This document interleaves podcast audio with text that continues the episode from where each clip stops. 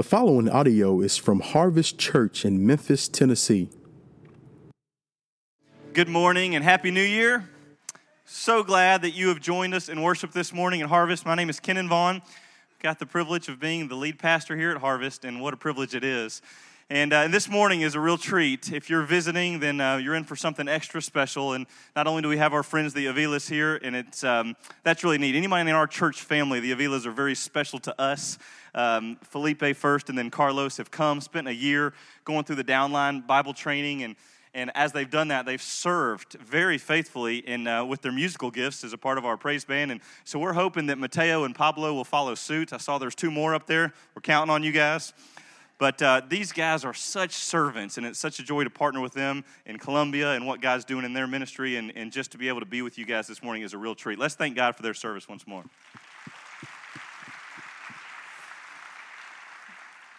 Well, I want to just very briefly introduce to you our speaker this morning, uh, who is Ronnie Stevens. And if you don't know Ronnie, um, he's going on 40 years. I guess this will be 39 years married to Jane uh, this March, which is um, just a beautiful thing. He's got three children, uh, all of whom I know Katie, uh, who's married to my friend David, and then Seth and uh, Ruth. All of his children are such a delight. He's got four grandsons, uh, all from Katie and David's marriage. And so just really blessed, fruitful, multiplying there. And then ministry wise, Ronnie is uh, is an incredible preacher of God's word. He pastored at First Evan uh, in the 90s and then has been at Danube International in Budapest for nearly the last 15 years.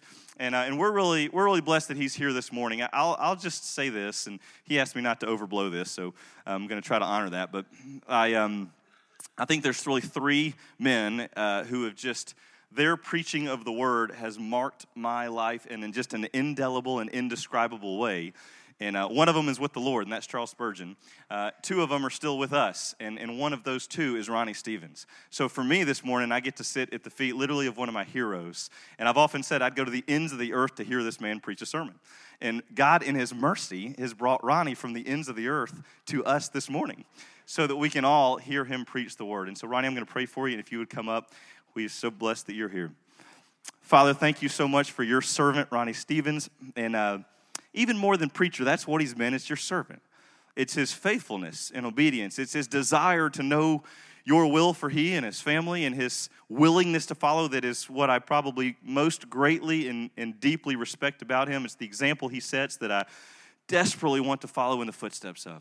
Thank you for the gifting, the anointing you've given him. I pray that as he speaks uh, in the mysterious power of your Holy Spirit, he would just decrease and you, Jesus, you would increase in our presence right now. We pray this in Jesus' name. Amen. Thank you. So I add my word of greeting to those you've already heard.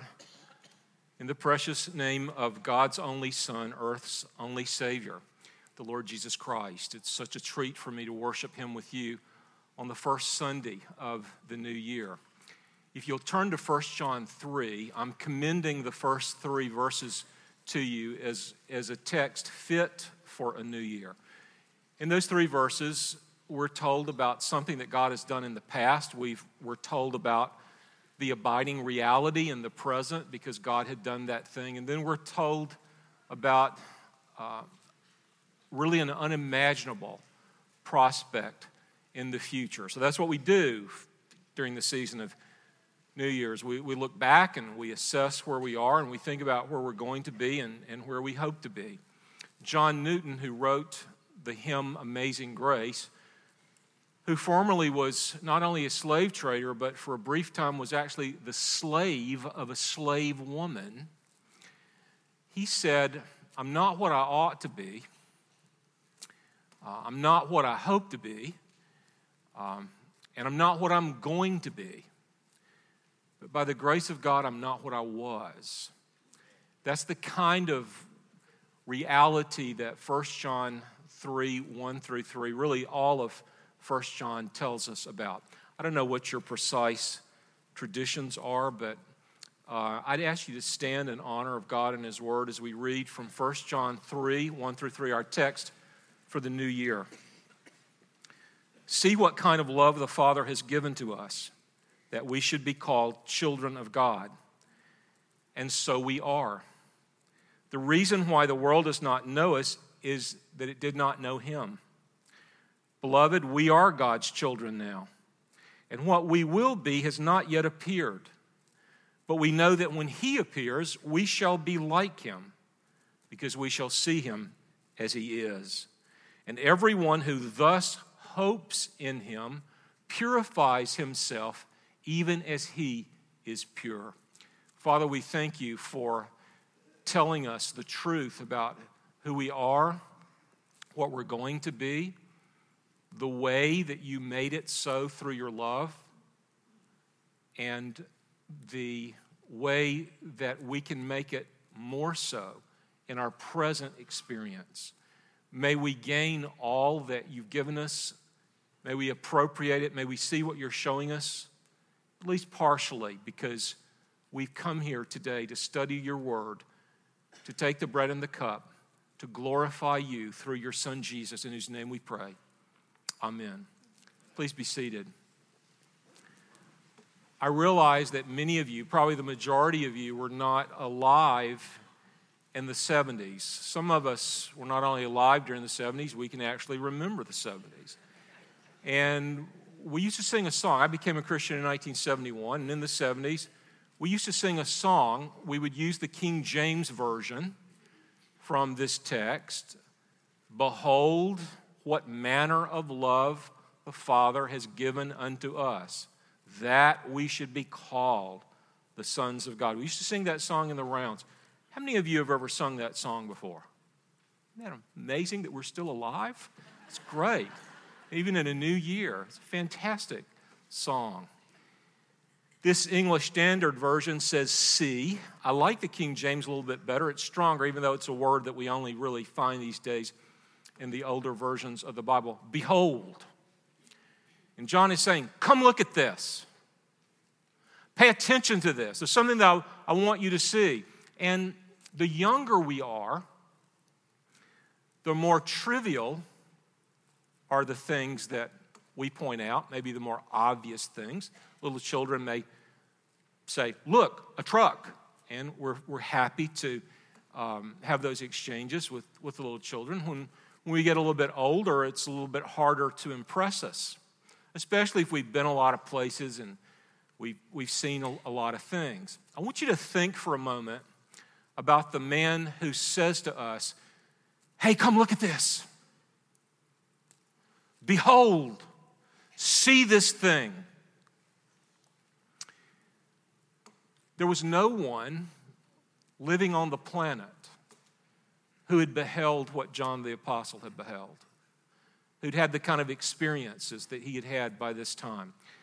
Most of you will know that there were concentric circles of intimacy around the Lord Jesus Christ. There were the multitude, those who just kind of hung around on the periphery to see what might happen. Maybe they'd see something special.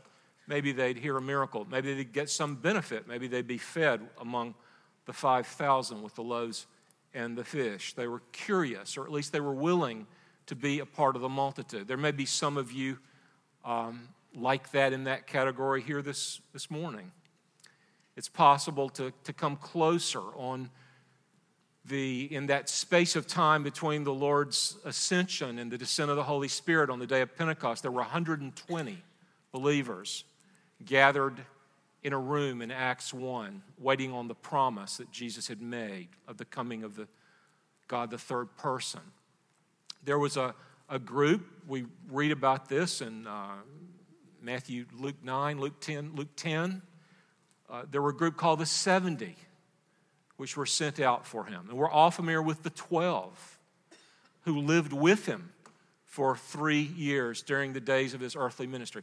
And many of you will remember that there were also the three among the 12 Peter, James, and John, who had privileges and who witnessed episodes which were not afforded to the other nine. Maybe the most dramatic was that scene on the Mount of Transfiguration, Matthew 17. Only the three went up, only the three beheld uh, the glory of God in the face of Christ Jesus as his face shone like the strength. The other nine were, were, were down the hill. Um, only the three were in the little girl's death chamber. Only the three heard the Lord say in Aramaic to Jairus' daughter, Talitha kum, little girl, I say to you, you can get up now. Even though you were dead, You could get up now. What a memory that must have been. Only the three penetrated the further gloom of Gethsemane, while the others slept at, at, at some distance. Now, even among the three, there was the one. Only John was present at the cross. John, among the 12, got to the tomb first. He never names himself in his gospel. He speaks of himself in the third person. Sometimes he calls himself the other disciple. Sometimes he calls himself the disciple whom Jesus loved. He called himself the one who put his head on, on Jesus' breast. And he, even among the three, was special. He experienced things, even that the other two did not experience. When you read John 1:18, well, even when you read the beginning of this little epistle of First John, he, he talks about the things we have heard, the things we have seen with our eyes, which we looked upon and have touched with our hands. That's the way he begins the epistle. In his gospel in chapter 1, he says, We beheld his glory. And basically, it's a reference to Exodus 33, where, where Moses cries out and says, Show me your glory. And God says, You know, I'm going to show you something, but I'm not going to show you everything. I'm going to show you my backside. I'm going to show you the trailing afterglow, but you can't see my face and, and, and live. And yet, Paul says in 2 Corinthians 4 6 that we behold the glory of God in the face of Christ Jesus. And on the Mount of Transfiguration, at a minimum, and perhaps at other times, John the Apostle saw what Moses wanted to see. He saw the glory of God. We beheld his glory. We beheld that. And now he's saying to us, I want you to behold something. There's something I want you to see. And for a man who had that kind of experience in what he had seen, to be excited about showing something to us, it must be something really, really important. And what he says is, I want to show you something about God's love. I want to show you what kind of love God loves us with. Behold, what manner of love the Father has given unto us. You know, not all love is the same. C.S. Lewis wrote a book on four Greek words for love. Two of them are found in the New Testament, one of them is found in the Greek Old Testament. And when John uh, begins to recount the, the narrative which leads to the raising of Lazarus, he begins by talking about love. The sisters send a message to Jesus, who's up in Galilee. They're down in Judea at Bethany. And he says, Lord, the, love, the one whom you love is sick. Now, let me just tell you that Greek is rarely critical, and I'm glad because I really don't know any Greek. But Greek is critical at the beginning of John 11. Because what John writes is that, that or what he tells us is that the, the sisters wrote, Lord, the one whom you phileo, oh, the one whom you love with human love. He's sick. So we expect you to do what human love would do, what our kind of love would do.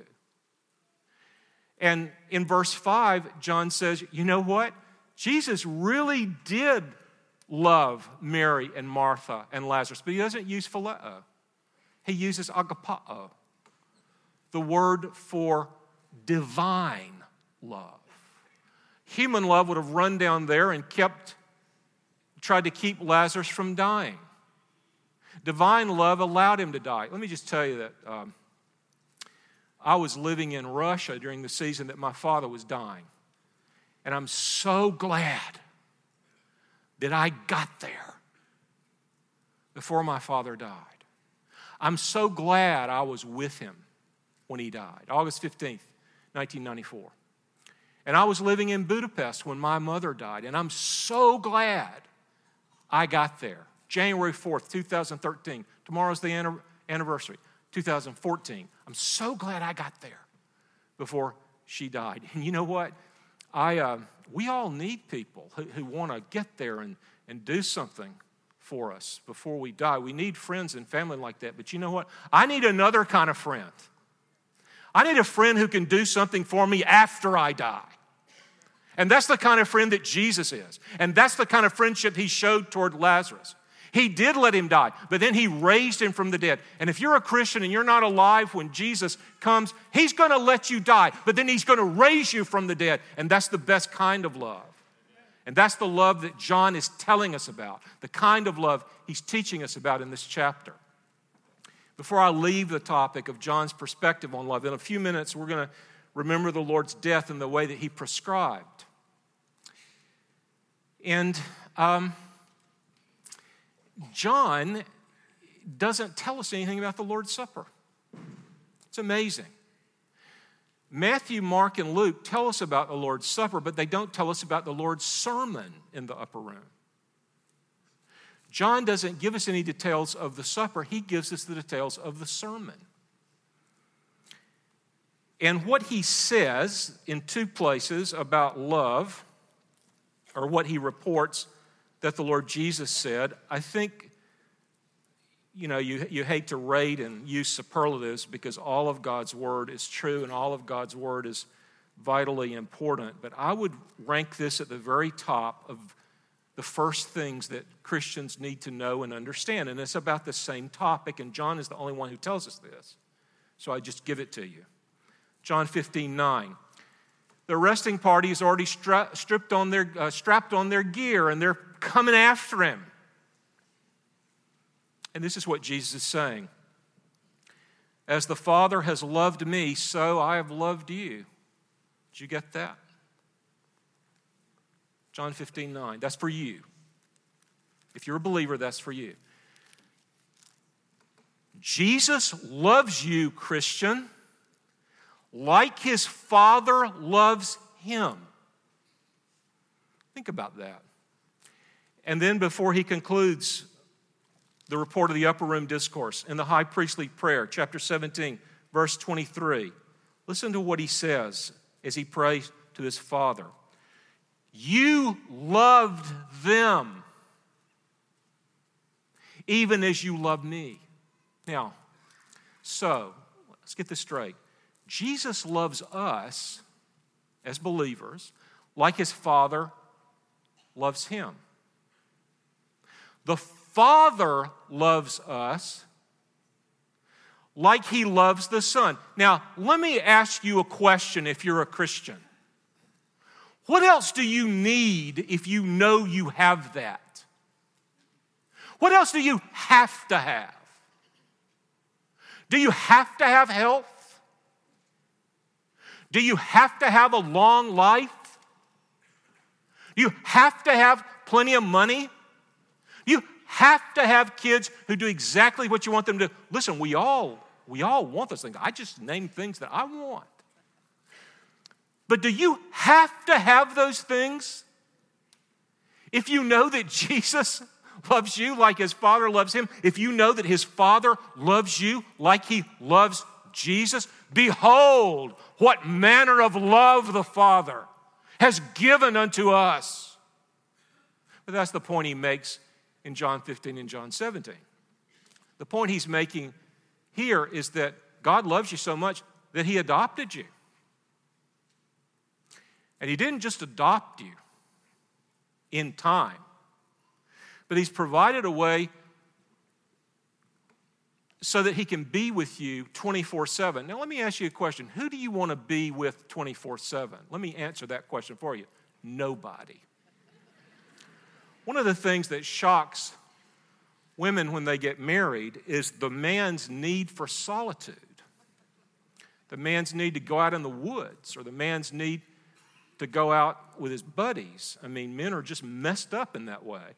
But the reality is, none of us want to be. You know, you know, one thing you'll find with a young mother is she's discovered how much she can love, and she never dreamed how much she could love, and she's also never dreamed how much she needs a break. Just a little time away from those precious ones. One of my best friends was walking down the street in Munich near a place called Isartorplatz. This is about 1990. And I saw him come around the corner. You know what I did? I ducked in a hat store. You know why? Because it was my day off. And you know what? I love that guy. He called me just the other day. We're still in touch. I didn't want to see anybody. I wanted to be alone that day. I wanted to walk around Munich alone on my day off. God is not like that. God has sent his son to die so that you could abide in his presence forever. God has adopted you for the purpose of intimate fellowship. It's unimaginable. Now, an adoption is a legal thing, and your adoption is also a legal thing. In a legal adoption, we give a child our name. Some of you are adopted. Some of you are adoptive parents, and my hat is off to you. There's no gutsier thing than any, that anyone can do than adoption. I, uh, on a very few occasions, uh, have been able to spend a little time ministering in the East, and I'll tell you, I never go in there without an exit strategy. I never go in there without figuring out how I'm going to get out. And there are, there are heroic missionaries who just who live in there all the time. They're not like me who just dart in and dart out as, as soon as we can, but even they have exit strategies. And when you adopt someone, there's no exit strategy. It's irrevocable. That's it. And it's a beautiful, wonderful, heroic thing and I salute you for it. But you know, you can do this legal thing and you can give a child your name, but you can't give a child your nature. I got a pal named Brett Hilliard. He used to live in Memphis. Some of you know him. And Brett's taken a church in Hong Kong of about 400, has taken it to about 4,000. God through Brett. It's really, really blessed his ministry. And Brett and his wife Shannon, they're like movie stars, and they put about three pictures up there a day on Facebook. Uh, it's, it's, it's amazing. And if I looked like them, I would do that too. I go to face, I go to Facebook to make sure people haven't tagged me. I get up in the middle of the night to take, take photos down. And I, somebody told me about two weeks ago, you know you can put a filter on there and nobody can do that. I said, really? And I mean, it's taken the terror out of my life. You know, I, I can sleep through the night. But Brett and Shannon are always posting these beautiful pictures of themselves and, and their kids, but the kids are adopted. Now, it's a wonderful providence that the daughter, Abby, actually looks like Shannon. And I tell you what, everybody would like to look like Shannon. And the son, Hudson, named after Hudson Taylor, actually looks like Brett. It's amazing. But they're in China and they've adopted two Chinese children. And so you hear these, you see these family portraits. All four of the children are adopted. But two of the children look like the mom and dad, and two of the children are clearly Chinese.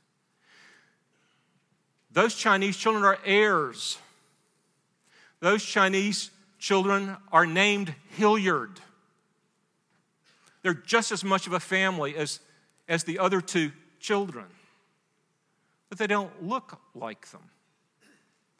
We can confer our names on adopted children, we cannot confer our nature, but God can. God can. Isn't that unbelievable?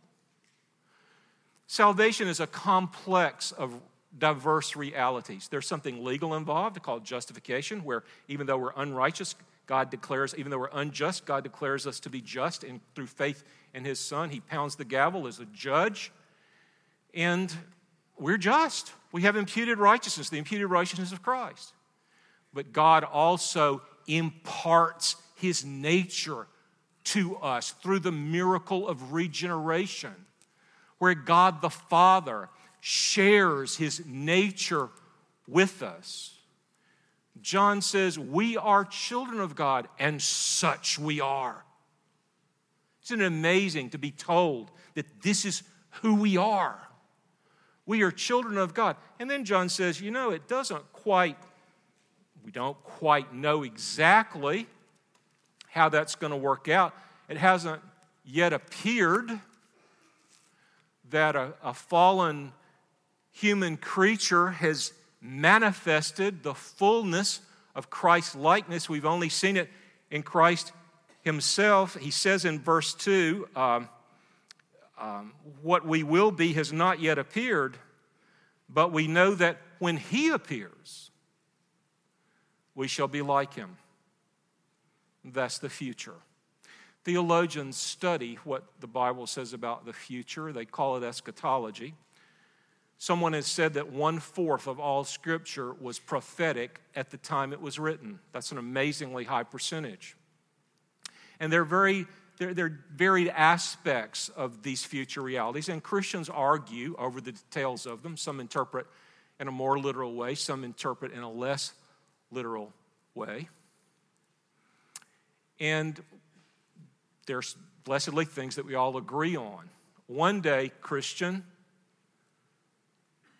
you're going to see your Savior step out of the sky. Now, that may be amazing, but we can imagine it, can't we? I can imagine it. You're going to see him attended by thousands of angels. That's rather, that may strain us a little bit, but I can imagine it.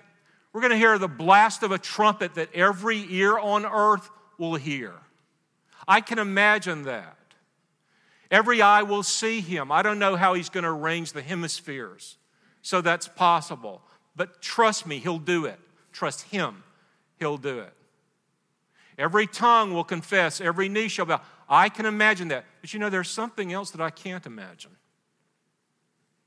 It's found in 1 Corinthians 15 52. We shall be changed. It's found in 1 John 3 2. We shall be like him.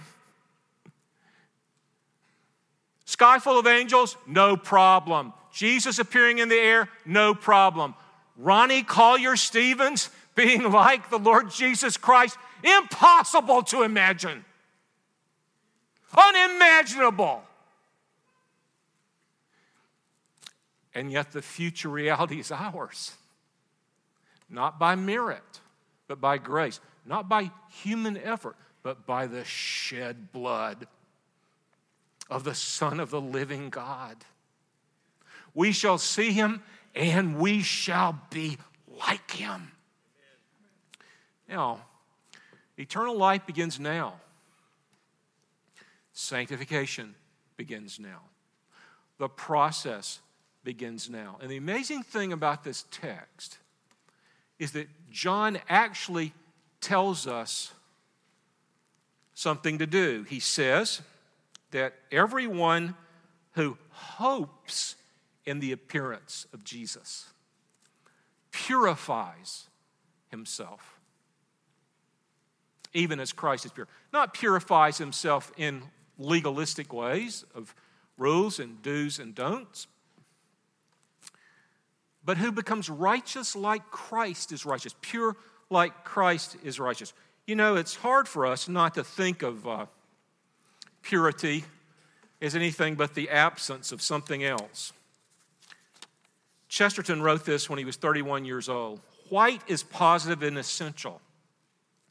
White is a color. It is not the mere absence of color. It is a shining and affirming, affirmative thing as fierce as red and definite as black. When your pencil grows red hot, it draws roses. When your pencil grows white hot, it draws stars. Virtue is not the absence of vices or the avoidance of moral dangers. Virtue is a vivid and separate thing. Mercy does not mean not being cruel. It means a plain and positive thing like the sun. Chastity does not mean abstention from sexual wrong. It means something flaming like Joan of Arc. God paints in garish colors. Excuse me, God paints in varied colors, but he never paints so gorgeously. I had almost said so gaudily as when he paints in white. Purity is a positive thing, not just a negative thing. Purity is a powerful thing, it's not just a flaccid thing. This is the, the prospect before us that we would be pure like He is pure. And then He gives us something to do. He says, You know what? If you'll focus on His coming, if you'll focus on this reality, you will find that you are actually becoming pure. You know, I need a lot of help when it comes to being pure. Um, there are a lot of men who struggle with purity. I suppose there are women who struggle with purity, and one thing we need is we need accountability. We find that we can't do it by ourselves. If we're struggling, if we're weak, we need to have somebody to talk to and say, Well, this is what happened when I was tempted. I told you I was going to tell you everything. I'm telling you everything in this area. I'll tell you, Kenan will tell you, pastors will tell you that um, this is a form of accountability. I'm a pretty weak, lousy Christian, but I want you to know something. I'd be much sloppier if I had, didn't have to stand up in front of people and declare the, the Word of God Sunday after Sunday. I would. I'd be much more lax because it's got to be real. It, ha- it has to be real. We need accountability. And you know what? I, I, I have little, little things that I do that that help me. And I need lots of help. And I'm not saying that I do these things every time I'm tempted. I'm not even saying I ever do these things. I'm just saying this is a good thing to do. Here's one thing that's helped me in the past. You remember the first time Jesus gave us a sign. You remember where it was. It was in the wedding feast in Cana of Galilee. We might even say it's the first gift he gave. He gave a gift of wine. Have you ever thought about the last gift Jesus was given? It was a gift of wine. Remember? You remember while he was on the cross. Now, what kind of wine did he give? Well, he gave the best wine anybody had ever tasted. And what kind of gift was he given? Well, it was wine that tasted like vinegar. In fact, it was vinegar. It was the worst kind of wine anybody could ever try to drink. And you know, sometimes when I'm tempted, and it's not necessarily with the eyes, it can be a temptation can be an attitude, a temptation can be a word. I very often sin with my tongue. It can be a relational impurity. It can be something that I know is not what He died to give me. And when I struggle with that, sometimes I think, is this the kind of wine I want to offer Him who gave the best wine to me? Do I really want to serve up to him the vinegar of my lust? The vinegar of my lack of forgiveness? The vinegar of this habit that I seem to fondle and never let go of? Is that what I want to give to him? I'll tell you something else I do. This is with the lust of the eyes. And I don't do it often enough. Sometimes when I'm tempted with my eyes, I turn aside and I begin to pray. And I say, Lord, I thank you for creating that beauty. You must be a beautiful God if you can create beauty like that. But Lord, I know you didn't create that beauty for me to look upon. Maybe somebody else to look upon, but not for me to look upon. And Lord, I thank you that beautiful as that image is, as that vision is, as that person is, I thank you that you created a, a larger beauty, a much grander beauty, that you did create me to look upon. And Lord, I want to look upon that beauty. And you know what? I want to show others that beauty. And would you prepare me by having me to turn aside from this beauty you haven't given to me, to gaze upon the beauty you have given to me, that I might invite others to gaze upon it. You know, that helps me when I do that. I don't do it often enough. But when I do it, it helps me. Now, those are just my little fancies. God in His Word actually gives us another way to purify ourselves. As a matter of fact, He does in this very passage. In verse 3, He says, If you will think about the fact that Jesus may come in 2016, if you will think about the fact that Jesus may come before you walk through that door, it will help you to be pure. Funny little things happen to me if I go out without washing my hair or shaving. I usually meet not one or two people, but four or five people that I know. If I feel lonely at a restaurant, all I have to do is order dessert because while I'm there ordering dessert, three or four people that I know will walk up and see me there eating dessert. And that's kind of embarrassing for a guy that looks like me to eat dessert in public. Uh, and it's embarrassing to go out, you know, without washing your hair or whatever. And people, it, it's embarrassing. Hey, do you ever think about what you might be doing when Jesus comes? Maybe you ought to think about that. Maybe you ought to ask yourself the question Do I want to be doing this right now when I meet my Savior face to face? Is this really what I want to be about? When I meet Him, you know what? If we focused on that, it might help us to be pure. I think that it would. And that's exactly what John is telling us. Behold, what manner of love the Father has given unto us, that you and I would be children of God. This is one reason we're not as popular as we would like to be in the world. The world doesn't know us as we want to be known because it doesn't know Him. We're going to see Him.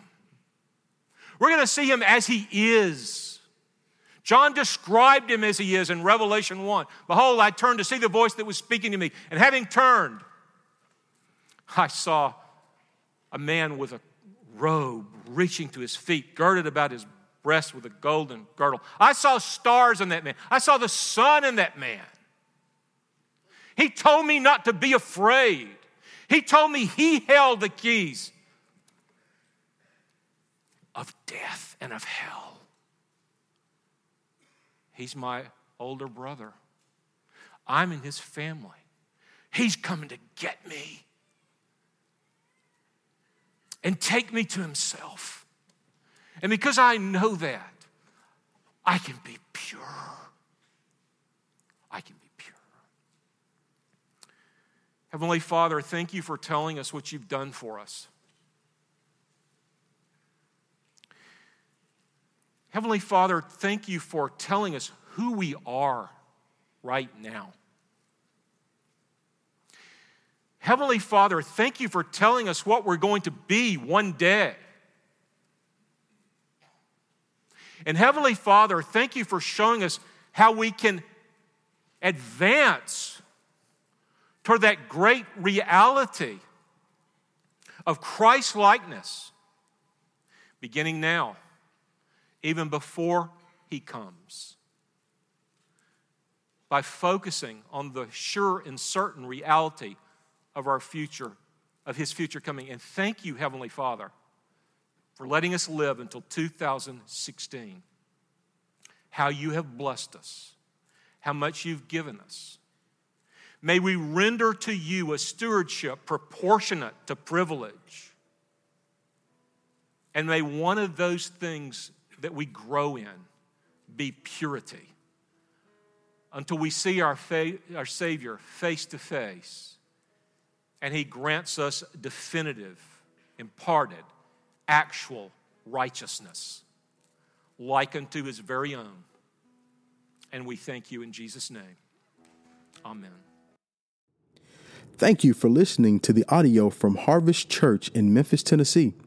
Feel free to make copies and distribute this content, but please do not charge for those copies.